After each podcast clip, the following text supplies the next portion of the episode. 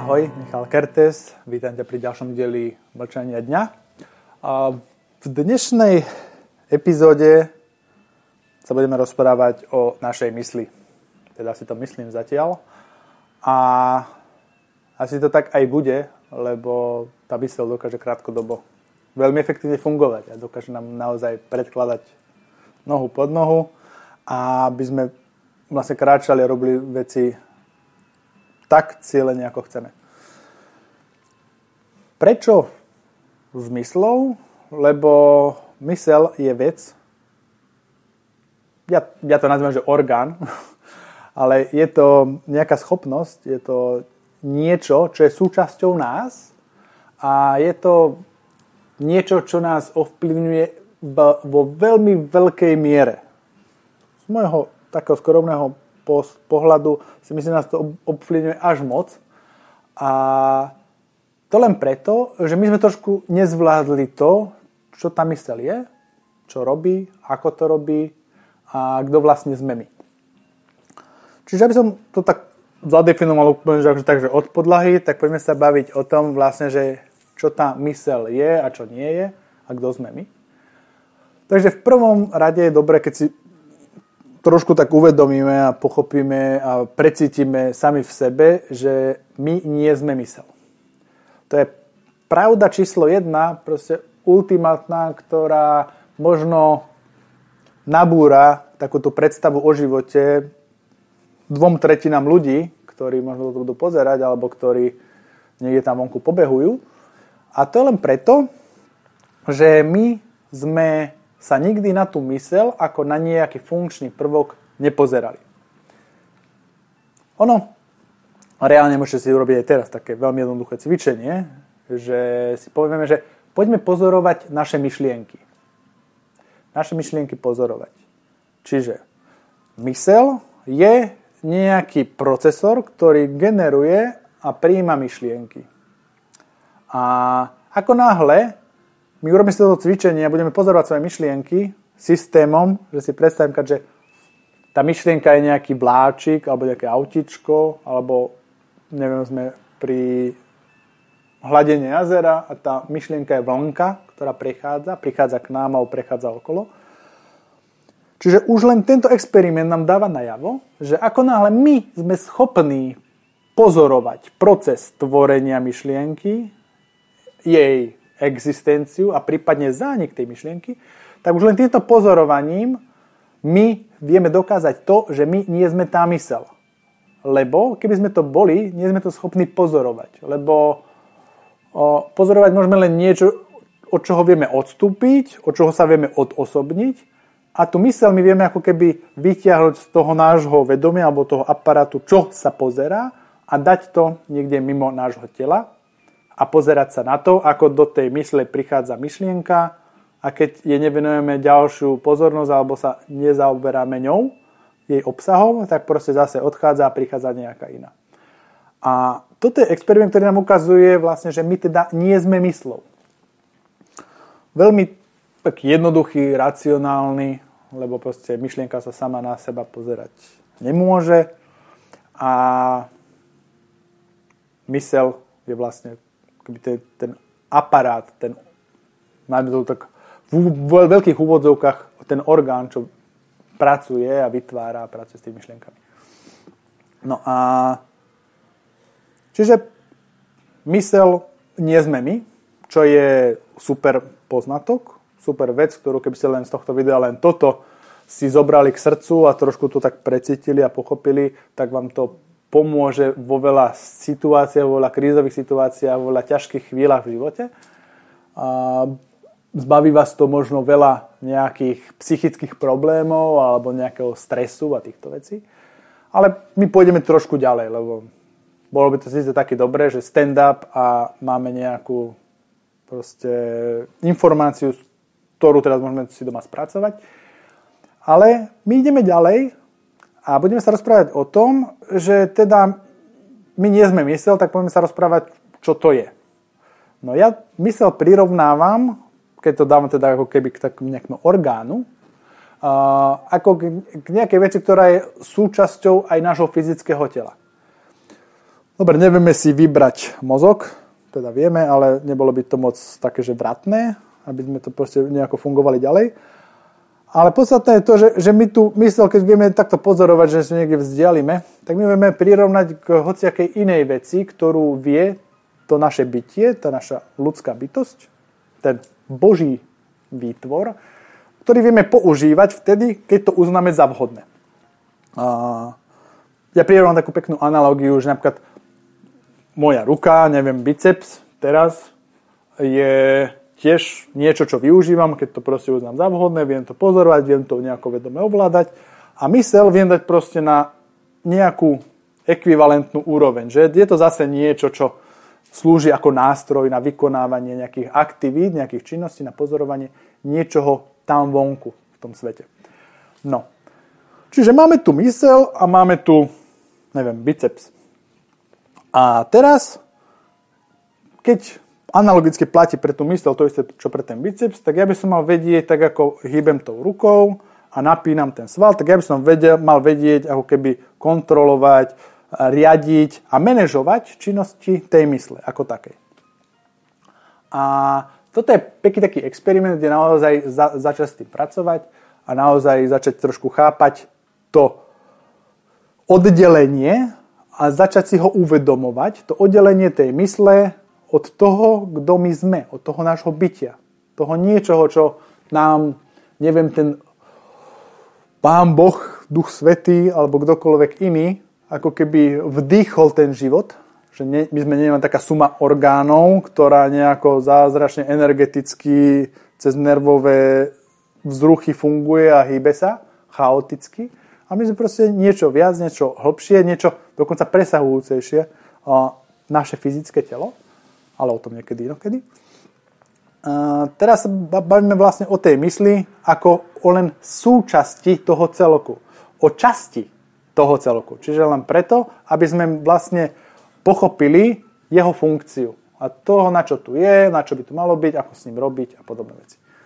Čiže mysel je naozaj ako keby nástroj, ktorý my vieme veľmi efektívne využívať, len čo sa bohužiaľ stalo za tie dlhé generácie a stovky a tisíce rokov, tej našej evolúcie, že tá mysel si za, za, začala niečo myslieť a myslela si. A myslela si dostatočne dlho, že nakoniec vymyslela uh, samú seba ako nejaké ultimátne vedenie, ako nejakú proste, ako keby špičku toho života, ako život samotný a mysel sama seba onalepkovala, ako že to som ja mysel si povedala, ja som život. Ja som tento život, ja som toto telo, ja uvažujem, ja rozmýšľam, ja sa snažím zariadiť si ten život podľa seba. A mysel, ako len orgán, sa stotožnila s tým, že ona to tu celé riadi. Teda minimálne toto telo sa snaží riadiť. No.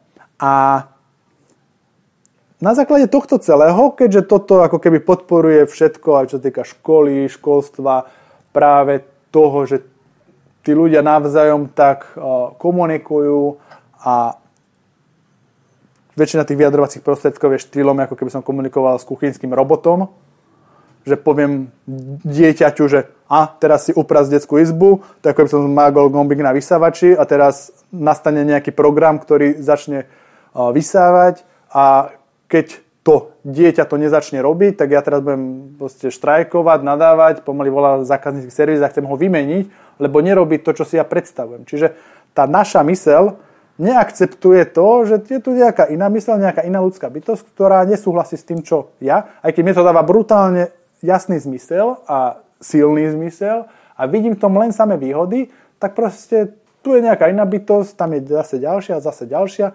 ktoré sa chovajú paralelne vedľa nás úplne inak, úplne iné veci vnímajú, úplne inak žijú a úplne inak interagujú aj na nás.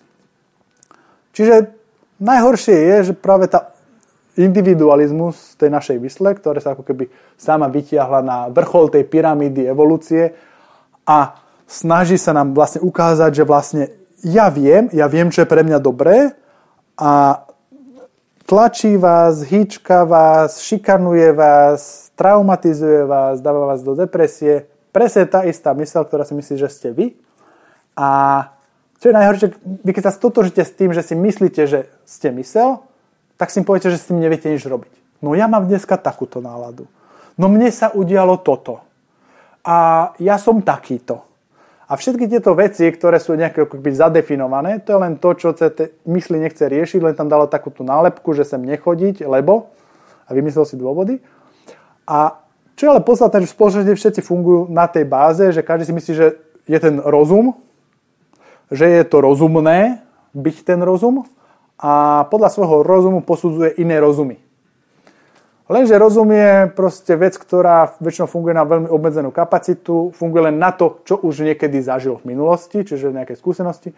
Funguje samozrejme aj na domýšľaní z rôznych strachov a vecí, ktoré nepochopil v minulosti, tak následne si vytvorí obraz, že prečo to asi bolo a na základe toho nám vytvára ďalšie podmienky, prečo sa vyhýbame niektorým veciam a prečo niektoré veci nechceme robiť, aj keď sme ich v živote nerobili. Čiže mysel je taký úžasný aparát, ktorý ako keby sám seba vyhlásil za šéfa. A toto urobil ka- každý človek, ktorého stretávame v okolí. A teraz proste títo samozvaní šéfovia sa navzájom medzi sebou podozrievajú, dohadujú, ovplyvňujú, snažia sa nejako vybabrať s tými druhými a aj sami so, so sebou, aby to bolo lepšie a snažia sa plniť zase nejaké pravidlá a požiadavky, ktoré si vlastne tá mysel sama sebe stanovila. Čiže tuto pekne vidno, že aké vedia byť blahodárne dôsledky toho, keď budete pristupovať k sebe ako k niečomu inému, ako len k mysli, ktorá si niečo myslí a prestanete rozmýšľať nad všetkým a začnete veci cítiť. Tu je ale zase prichádza potom to ego, ktoré je úžasný nástroj, ktoré dokáže prispôsobiť dokonca aj tým, že ego nám dokáže vytvárať pocity. Ono proste není len také, proste za tie tisícky rokov ono tak zmodifikovalo a vytvorilo sa na taký hybrid, že dokáže nám vytvárať uh, tlak na srdci, bolesť na hrudi, keď nás niekto oklame, podvedie alebo nám nepomôže a nesplní naše očakávanie a dokáže proste nám žalúdočné vredy privodiť. Dokáže nám zapričiniť bolesť hlavy, keď nám niekto nadáva alebo je proste na nás zlý. Všetky tieto veci nám vytvára to naše ego práve vtedy, keď nejdú veci podľa jeho predstav, respektíve idú, ale podľa tých negatívnych predstav a my reálne aj tak zažívame väčšinou tie scenáre, ktoré to ego si dá, že, že a toto bude takto, a toto je takto. Čiže my žijeme ten systém viery. Bohužiaľ tá viera je založená na tom, že my veríme tomu rozumu nášmu a veríme, že on nás chce ochrániť, že ten rozum, tá mysel, nás chce naozaj ako keby najviac, že nám chce najviac dobre v tom živote. To je ako keď si myslíme, že rodičia sú tu na to, aby nám v živote dali to najlepšie, čo vedia. To sa aj stáva väčšinou, bohužiaľ to nie je vždy to najlepšie pre nás. No a vlastne dostávame sa do, do stavu, kedy my musíme pochopiť, že tento samozvaný diktátor táto štruktúra informačná, ktorá je naučená nejako rozmýšľať a nejako narábať s informáciami, je tu len pre nás. Je tu, ja to nazývam, je to ako kalkulačka. Proste kalkulačkou, kalkulačka na riešenie problémov. Mám nejaký matematický problém, vyrátam si na kalkulačke, použijem výsledok a zase žijem ďalej. Bohužiaľ, my sme tú kalkulačku spravili pánom nášho života. Čiže tá kalkulačka chodí po meste a vyrátava si veci len tak úplne, že náhodne a potom z tých čísel, ktoré tam vyjdú, ani nevieš, čo si zrátal, tak zrazu ti začne meniť tú životnú cestu, začne ti meniť pocity, začneš meniť komunikáciu a reakcie na druhých ľudí. No a čiže problém je ten, že nie, že my máme mysel. My máme mysel a ona tam je funkčná, ona tam je na to, na čo tam má byť. Len bohužiaľ my tú mysel využívame aj v oblastiach, kde ju využívať nemáme. A naozaj tá mysel je preťažovaná len preto, že sama si nabrala na ramena veci, ktoré robiť nemá. A to je to riadenie životnej cesty, rozhodovanie sa v dôležitých situáciách, hľadanie proste problémov, rozmýšľanie nad budúcnosťou a minulosťou. To je proste highlight, čo robí 90% času tá mysel. Aj v stave, kedy nič nerobíte a s nikým nekomunikujete, nič vás neohrozuje, nikto od vás nič nechce, tak tá mysel začne niečo generovať. Buď do minulosti sa ťahá, alebo do budúcnosti plánuje. A všetko toto nám zahlcuje tú pozornosť tú energiu životnú, ktorú máme a púta to ďalej zase do nejakých konštruktov, ktoré môžu nastať a nemusia a do tých, ktoré vlastne nastali a prečo nastali a rype sa a varí v tom. Čiže podstatné je toto pochopiť, že naozaj my nie sme tá mysel, naozaj ako keby odtrhnúť od toho svojho bytia a naozaj tak ako ten svoj biceps, aj tú mysel začať používať funkčne vtedy, kedy potrebujem. Byť v tom stave, kedy mi stále ten rozum nešrotí niečo a nehádže nejaké údaje len preto, aby ukázal, že niečo robí, ale naozaj to dať na takú úroveň, že dobre, teraz sa ma niekto niečo pýta, teraz potrebujem riešiť nejaký problém, tak teraz ja idem za tou myslou a opýtam sa, ako toto vyriešiť. Náš život by mal prebiehať a čím by prebiehal viac v tej fáze toho, že nie som v hlave, nie som v tých myšlienkach, tak tým budeme žiť šťastnejšie, menej stresov budeme mať budeme menej starnúť paradoxne, budeme eh, fungovať tým štýlom, že nám bude lepšie tráviť, eh, budeme sa zdravšie hýbať, budeme menej sedieť a ležať na jednom mieste, lebo len mysel nás fixuje na určité miesto, lebo ono teraz rozmýšľa, tak hádam nebudem behať niekde po vonku, keď teraz mysel má veľa roboty. Keď túto robotu stiahneme, tak zrazu nevidíme problém v tom ísť sa prejsť von, nevidíme problém ísť s obsom von, nevidíme problém ísť tam na návštevu alebo sa prejsť po meste, nevidíme problém ísť niečo robiť fyzicky, lebo ide o to, že sa pýtam len, keď ten problém mám v tej mysle. Ale mysle funguje obrátene, že ona, keď mysle nemá nič na robote, tak generuje problémy. Čiže svičnúť to trošku a nie dnes to, že s, mysl, s tou myslou, nám dodá práve ďaleko hĺbší kľud a vtedy, že budeme sa pýtať len vtedy, keď niečo potrebujeme. A toto je presne o tom, že využíva to ako taký Google. Jak, keď chceme nejaké informácie, neviem, nájsť, tak idem za počítač, nájdem si takú informáciu, ono mi to nájde a zodpovie mi to tú otázku. Rovnako by sme mali pristúpať k mysli, ktorú budeme využívať funkčne, presne na to, na čo potrebujeme, tak ako využívame ten biceps.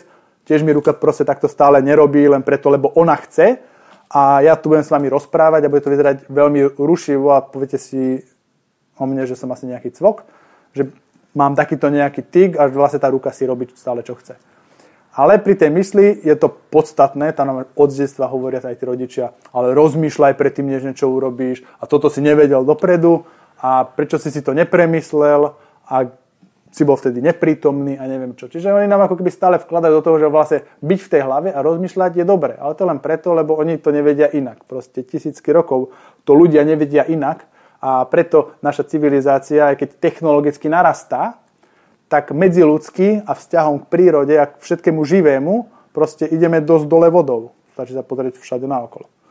No, čiže toto je taká možno o, vianočná koleda pre vás, alebo také možno želanie pod stromček, aby ste si aj vy tie sviatky užili viac tak, že nebudete na tým rozmýšľať. Aj keď vám tam mysel rozpráva, čo by ste všetko mohli chcieť, ako by tu malo byť krajšie upratané, čo ste nestihli napiecť, alebo aké da- darčeky vám nedorazili vďaka kuriérom, tak si proste poviete, že oh, všetko to okolo mňa je tu pre mňa, je tu moje, tak ako aj není.